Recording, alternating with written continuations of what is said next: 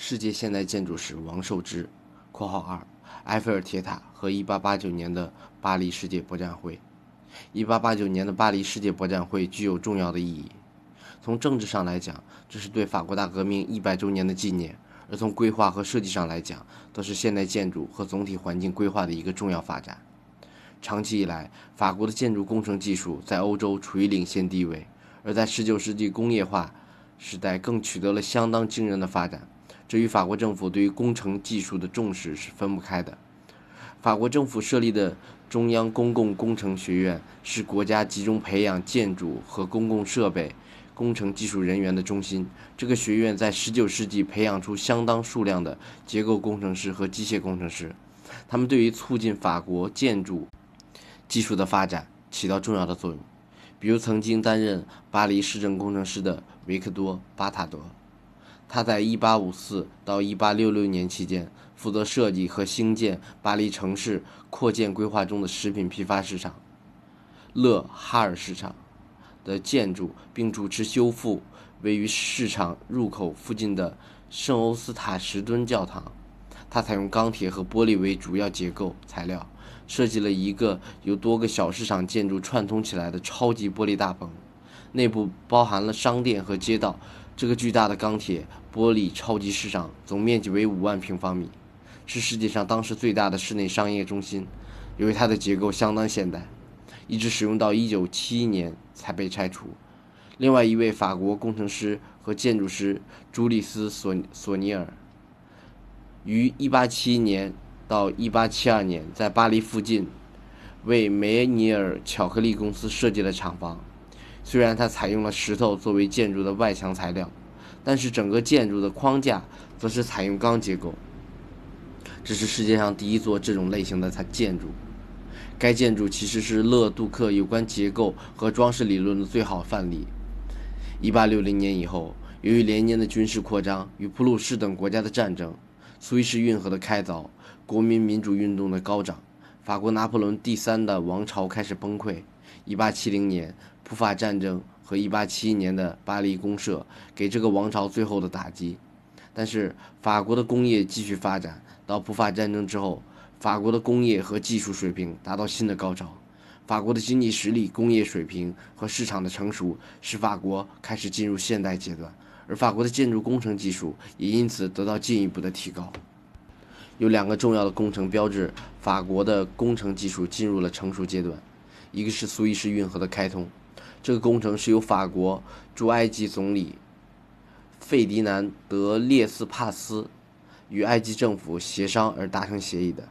其实，英国人在这条运河的开凿上得到的益处最大。英国在远东的庞大殖民地与英国本土相距八千公里以上，运河的开通会大大缩短往返亚洲的航程。但是，英国的金融资本集团在运河的开凿上却不愿意投资。这条运河的开凿基本上是由埃及与法国完成的。这条运河的完成显示了法国工程技术当时所达到的高度。另外一个标志法国建筑工程技术进入成熟阶段的工程就是埃菲尔铁塔，由法国工程师古斯塔夫·埃菲尔设计和监督兴建。埃菲尔在设计这座著名的铁塔之前，已经设设计过一系列钢铁结构的建筑了，其中包括火车站。巴黎的一所用钢铁结构和玻璃建成的百货公司，埃菲尔在当时的技术条件下，最大限度地在建筑上使用钢铁的性能，他的技术水平在法国得到一致公认，因此他受法国政府委任负责设计纪念法国大革命胜利一百周年的1889年的巴黎世界博览会。埃菲尔在提出设计方案的时候，就提出这个博览会的视觉焦点将是一座300米的。钢铁塔，这个建筑的设计不但是工程设计的突破，而且也是建筑家与各种政治上的反对派和知识分子的吹毛求疵斗争辩论之后的结果，是后来法国所有公共大型建筑必须面临和经历的必要过程的先例。为了说服各方面的反对力量，埃菲尔不但绘制了详细的结构图，还制作了精确的模型。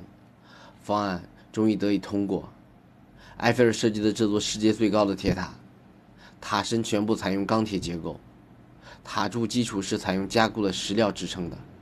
埃菲尔不但设计了塔的结构和形式，而且还设计了具体的安装方式，包括脚手架和其他工具。他还拍摄照片，将工程的每一个进度都记录下来，为日后的维修和保养留下了详实的视觉资料和宝贵的技术资料。这个全部用钢铁结构建成的建筑是那次世界博览会留下的唯一建筑物，是一个历史转型时期的象征和工业化胜利的铁证。这次世界博览会还包括许多其他建筑，其中由工程师维克多·康塔明设计的机械大展厅。就是一座重要的现代建筑，该建筑长一百一十四米，宽四十五米，全部采用大跨度的钢拱支撑。建筑的顶部采用铜索悬挂，一律采用钢铁构件，总体完整一气呵成，具有非常突出的工业面貌和特征。与1851年的英国伦敦水晶宫比较，这个建筑更加成熟，对于钢铁构件和技术的运用更加熟练自如。世纪水晶宫以后最惊人的玻璃和钢结构展览建筑，可惜当时展览建筑中的绝大部分都在1910年被拆除，现在尚存的就只有埃菲尔铁塔了。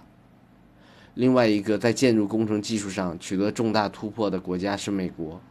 美国的工业技术在南北战争之后得到突飞猛进的发展，东部地区和以芝加哥为中心的中西部地区成为美国重工业的中心。